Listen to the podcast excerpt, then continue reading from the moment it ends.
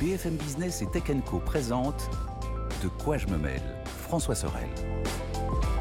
Voilà de quoi je me mêle. Deuxième partie. Merci d'être là. Je vous rappelle le petit cadeau bonus qu'on vous rajoute maintenant. C'est pas dans un baril de lessive. Là, je m'adresse aux boomers, hein, parce que les autres ne connaissent pas. Ah oui, j'ai compris la blague, je suis vieux. Ouais, effectivement. Et voilà, Nico, t'as pas connu, toi, les barils de lessive avec les surprises dedans? Alors, sincèrement, non. Oh. J'essaie de réfléchir à ce que je le connais. Sors de ce truc, ce mais- Ah oui. studio. Désolé, moi, Et ton- permis, tu l'as eu dans un surprise. paquet de Ah, lessive J'ai le permis dans la pochette surprise. ouais, ça, Dans- c'est- dans une pochette Ah, la surprise. pochette surprise, c'est Ouais. pas le, c'est pas le baril de lessive. Enfin bref, voilà. Là, si vous voulez, c'est la confrontation des générations.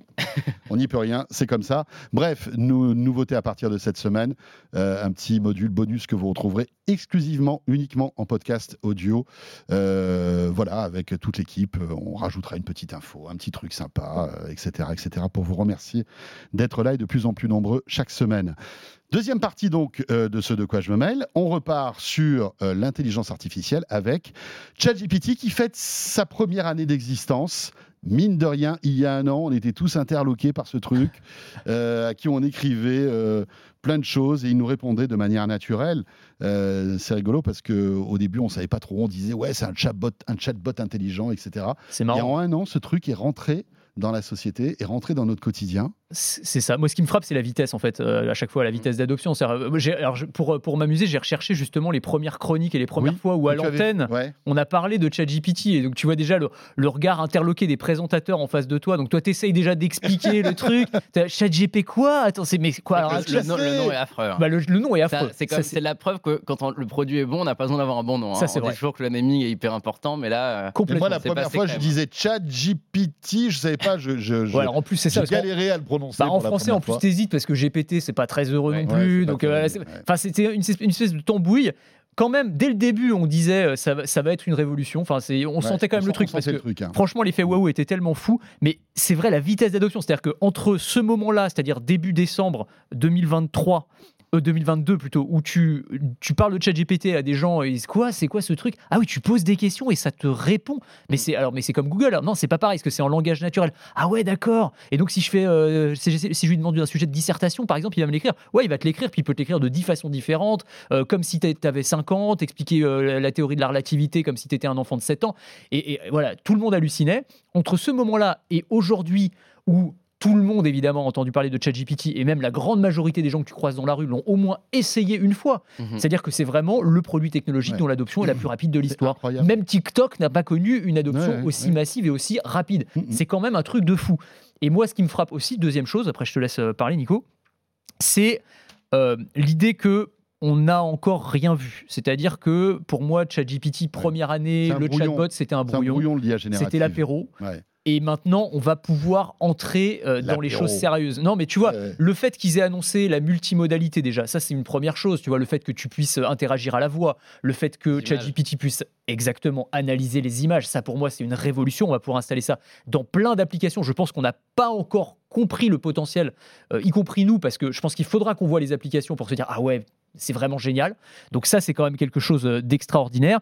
Et puis, il y a aussi là, ce, système d'App Store qu'ils sont en train de créer là, chez, chez OpenAI, euh, qui va être extrêmement intéressant. C'est-à-dire le fait de pouvoir coupler la puissance d'éloquence de ChatGPT avec des données non consolidées, des données qui sont dans les entreprises, qui ne sont pas des données publiques, euh, et que, qui vont pouvoir euh, voilà, avoir un effet extraordinaire. C'est-à-dire que moi, euh, qui aime bien la course à pied, je vais pouvoir me faire faire un, un- un plan d'entraînement ultra personnalisé avec des données que tu ne trouves pas forcément chez Google. sûr, c'est sûr. Euh, des entreprises vont pouvoir se faire des moteurs ultra personnalisés pour leur secteur d'activité très spécifique.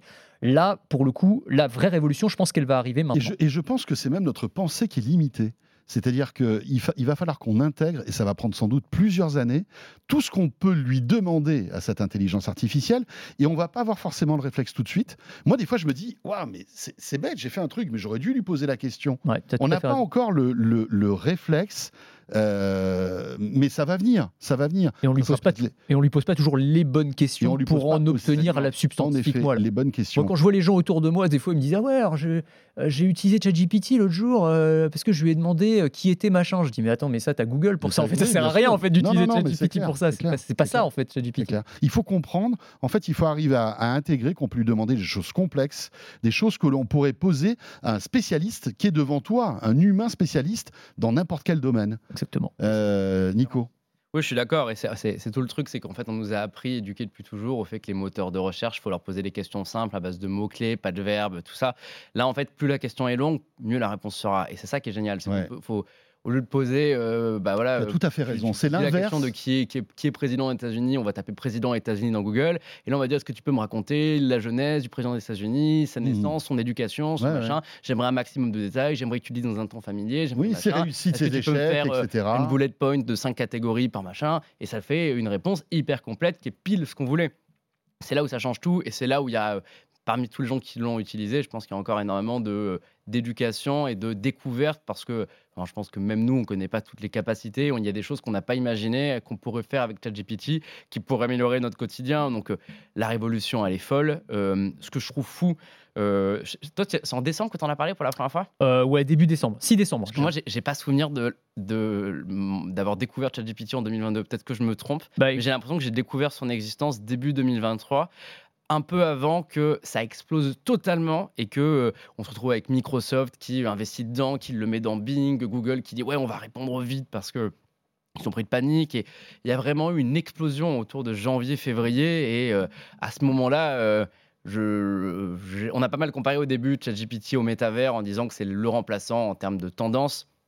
Ça n'a tellement rien à voir. Le métavers, c'est un buzzword qui euh, a excité tout le monde avec des images, avec des promesses.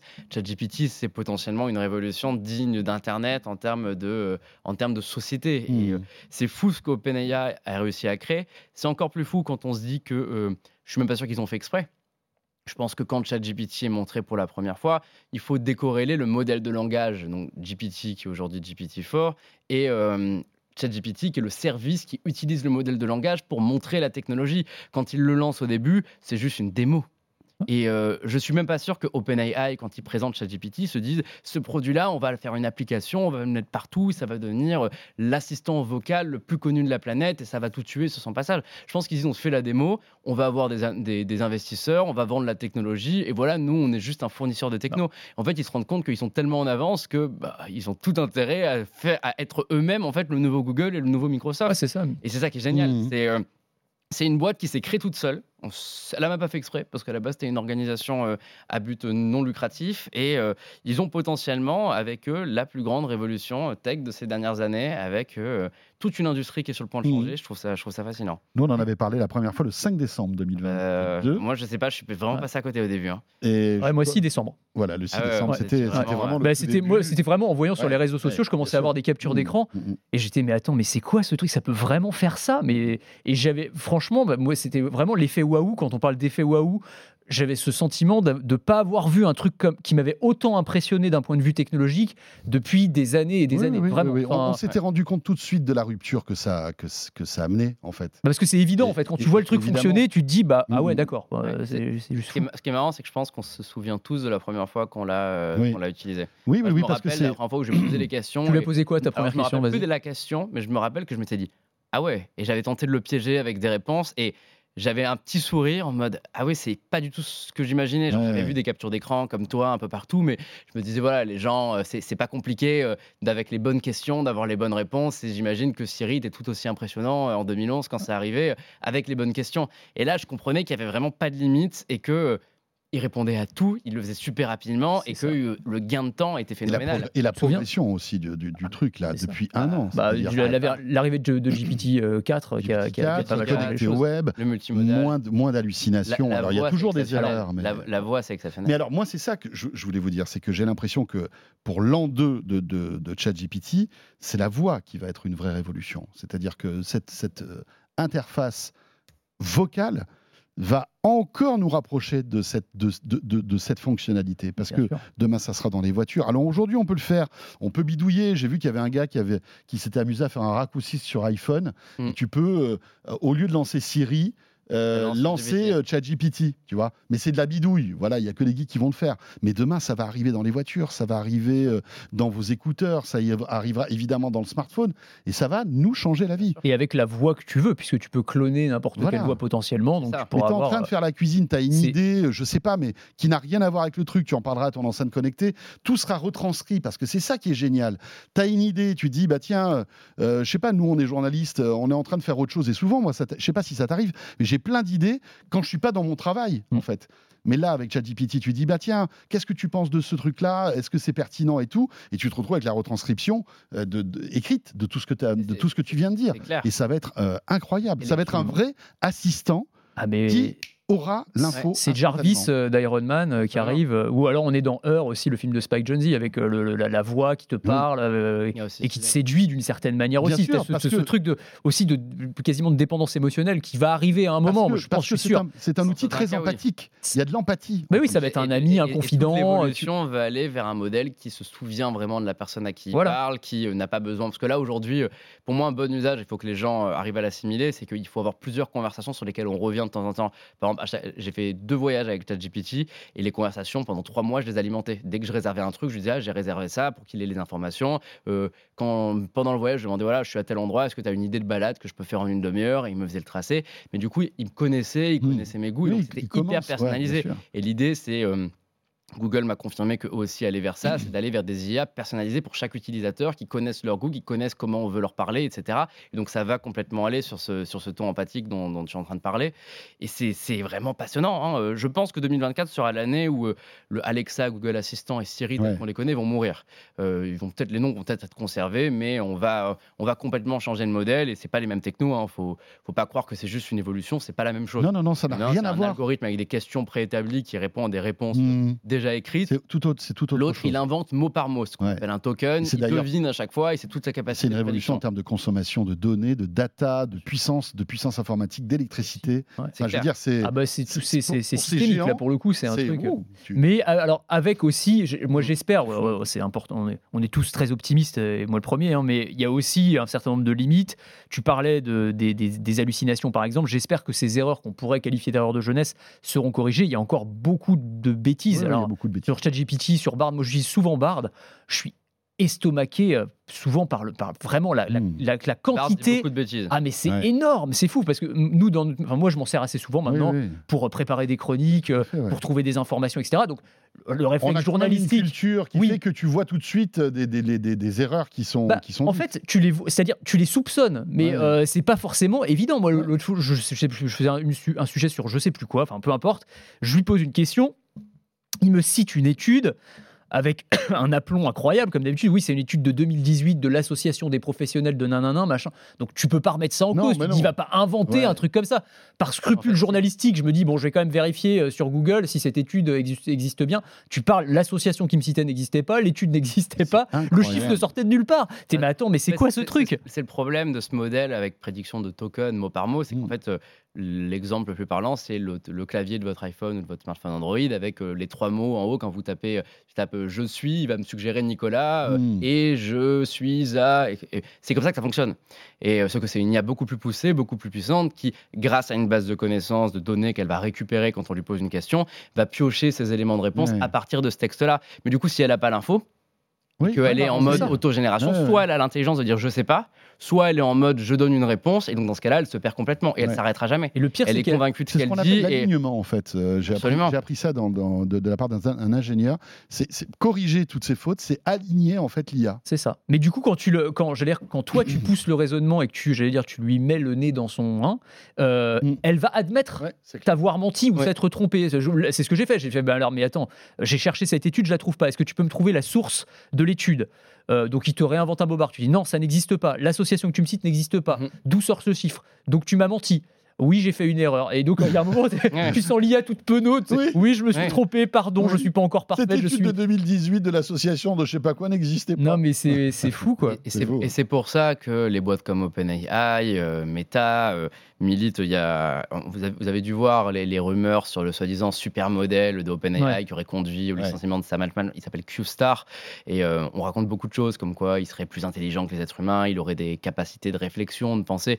Et euh, il y a Yann Lequin qui euh, gère l'intelligence artificielle chez Meta, qui a expliqué ce qu'il pensait euh, être Q-Star. Et euh, c'est intéressant parce qu'il dit en fait aujourd'hui on est sur ce modèle de token qui prédit mot par mot qui du coup donne l'impression que ChatGPT est intelligent, alors qu'en fait ChatGPT n'est pas intelligent. C'est-à-dire que si vous lui demandez de résoudre euh, un problème, d'éliminer le cancer du pancréas, il est incapable de le faire parce qu'en fait il va se baser sur des appuis existants, il va dire des mots qui n'ont aucun sens. Par contre, si on lui demande de générer une lettre, il est capable de le faire parce qu'il a la base de données pour ça. Et euh, l'idée de passer d'un modèle token à un modèle prédictif est qu'au lieu de prédire mot par mot en avance, il prédirait plein d'idées en avance. Donc en fait, il écrirait ses phrases en sachant déjà vers quoi il va se diriger. Donc si on a un contenu long du genre euh, un essai mathématique, un essai scientifique, il saura la conclusion avant d'avoir développé l'argumentaire, ce qui n'est pas le cas aujourd'hui. Et c'est ça en fait sur lequel travaille OpenAI, c'est ça sur lequel travaille Meta, c'est ça sur lequel travaille Google. On n'est pas sûr que ce soit possible. hein. Ça l'est sans doute, mais euh, il paraît que c'est très dur à maîtriser. Et c'est l'évolution future. C'est Oui, ça qui est encore plus fou. C'est que en fait, on euh, a IA l'impression que. ChatGPT est super intelligent, alors qu'en fait, c'est juste un embobineur qui est capable de maîtriser la Ouais, langue française, anglaise, pour nous faire croire qu'il est intelligent. Et finalement, comparé à l'intelligence humaine sur certains Mhm. aspects, il a l'air plus intelligent que nous.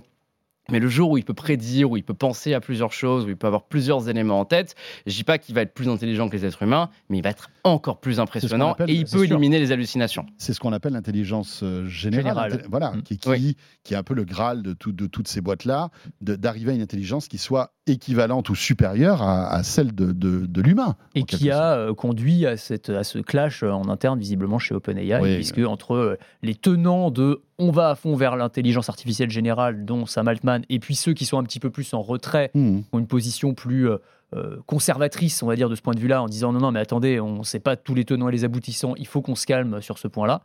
Euh, bah, ça a créé euh, effectivement une Oui, sorte de schisme en interne. Oui, quoi. Sans compter qu'il y avait Microsoft derrière. Il y avait, je pense aussi, euh, deux chapelles. hein.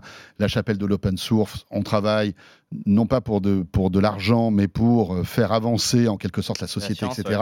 Et puis d'un autre côté, Sam Altman qui euh, est un VRP incroyable. Qui dit il faut faire rentrer de l'argent. Il faut faire rentrer de l'argent parce qu'il y a Microsoft qui a mis 13 milliards derrière. Donc c'est vrai que, euh, voilà, je pense que c'est ça Il y a aussi euh, un vrai débat qui existe dans la communauté scientifique sur est-ce que cette- ce terme d'intelligence artificielle générale euh, est possible. En fait, il n'y a pas de définition. hein. Non, certains vont non, dire que c'est une IA avec des sentiments, certains vont dire que c'est juste une IA qui est capable de penser à plusieurs choses et d'aller très loin sur ces sujets. Donc, euh, en fait, est-ce qu'elle est vraiment menaçante? Est-ce qu'il n'y a pas tout un fantasme, y compris chez les chercheurs en IA là-dessus? C'est possible. hein. Et c'est l'argument de Sam Altman. Pour lui, une intelligence artificielle générale ne va pas avoir des sentiments ou ne va pas être omnisciente. Elle va juste être capable de faire des choses que ChatGPT ne sait pas faire. Passionnant tout ça. Hein? C'est vrai. Est-ce que la conscience, parce que c'est vrai que l'humain a une conscience, est-ce que cette conscience un jour arrivera euh, dans cette intelligence artificielle? Enfin voilà, on peut partir très très loin sur ce sujet. Tiens, en une minute, est-ce que tu peux nous expliquer ce que met Orange au Oui. point avec l'IA Oui, en effet, et ça va complètement avec ce, ce sujet. Euh, on- en fait, ce qu'est en train de travailler, euh, ce qu'est en train de faire Orange, ils vont le lancer dès euh, le début d'année prochaine pour leurs conseillers. C'est ils utilisent en fait GPT, donc le modèle de langage de ChatGPT, et ils l'ont alimenté, c'est ce que tu disais, avec toute leur base de données techniques, les conditions générales, les infos sur les Ouais. faits, les infos techniques. Et l'idée, en fait, c'est qu'un conseiller au téléphone euh, aujourd'hui, quand tu l'appelles et que tu lui dis oui j'ai un problème, j'arrive pas à installer euh, ma carte SIM, et ben lui en fait il va taper installer SIM dans un Mhm. moteur de recherche, il va trouver les bases de données dans le document interne, il va devoir les lire, et c'est pour Ouais. ça qu'il dit je, je vous mets en attente, je reviens vers vous. Et en fait l'idée c'est que grâce à GPT, GPT va fouiller les documents à la place pendant que la personne est au téléphone, et va proposer un tutoriel à lire au Ok. conseiller. Et ça, du coup, c'est la première évolution. Ça, ça va être déployé très rapidement, y compris dans les magasins. Et la prochaine étape, elle est la plus intéressante, et c'est dès l'année prochaine. C'est aujourd'hui, vous avez un chatbot sur orange.fr, sur soch.fr, Ouais. qui, euh, quand vous lui demandez, bah, on prend le même exemple, installer SIM, Mm. il va absolument pas comprendre. Il va dire, j'ai trouvé ce lien sur le forum, cliquez Ouais. ici, parlez à un conseiller, il y a Et pas là, de conseiller dispo. vraiment, Bah là, en fait, il va répondre en faisant un tuto, en expliquant avec des phrases, en tutoyant la personne. Et euh, Orange fait le, par- le- je trouve le parti pris intéressant. hein. c'est un peu l'inverse de Free avec Xavier Niel qui dit on veut un modèle français, on ne ouais. pas dépendre des Américains. Mm. Orange dit que la priorité n'est pas forcément le modèle souverain. La priorité, C'est d'avoir des choses efficaces Ouais. et d'adapter ça à la culture française. Donc, ils ont pris le parti de dire on utilise la techno de ChatGPT et je trouve ça très cool. Tiens, puisqu'on parle de ChatGPT, euh, et si c'est un sujet qui vous intéresse, sachez qu'on a euh, fait une émission d'une heure et demie euh, sur Tech Co sur ce sujet pour fêter la première année d'existence de ChatGPT. C'est en replay, vous pouvez la retrouver en audio, en vidéo, où vous voulez, à la fois sur le site de BFM Business, mais aussi sur l'appli RMC, BFM Play, etc. C'était l'émission de jeudi soir, une heure et demie, pour revenir un petit peu sur le bilan de cette année euh, euh, de ChatGPT. Euh, passionnant si vous êtes intéressé par ce sujet. Messieurs, merci. Merci beaucoup, Nicolas. Bah, merci beaucoup pour l'invitation, toujours un plaisir. Voilà, On se retrouve pour ce petit bonus de. Exactement. Nicolas Lelouch euh, chez Numérama et puis Anthony Morel, euh, BFM Business. Et puis comme je vous le disais, euh, ça s'arrête sur BFM Business, sur YouTube, mais ça continue en podcast audio puisqu'à partir de cette semaine, c'est une exclusivité. On rajoute un petit bonus de De quoi je me mail que pour vous qui nous écoutez en audio, ça nous fait plaisir parce que en fait c'est ça a été le premier vecteur de de, quoi je me mêle l'audio et donc euh, on a envie de, de le pousser encore. Euh, à tout de suite donc pour ce module bonus. De quoi je me mêle sur BFM Business et Tech Co.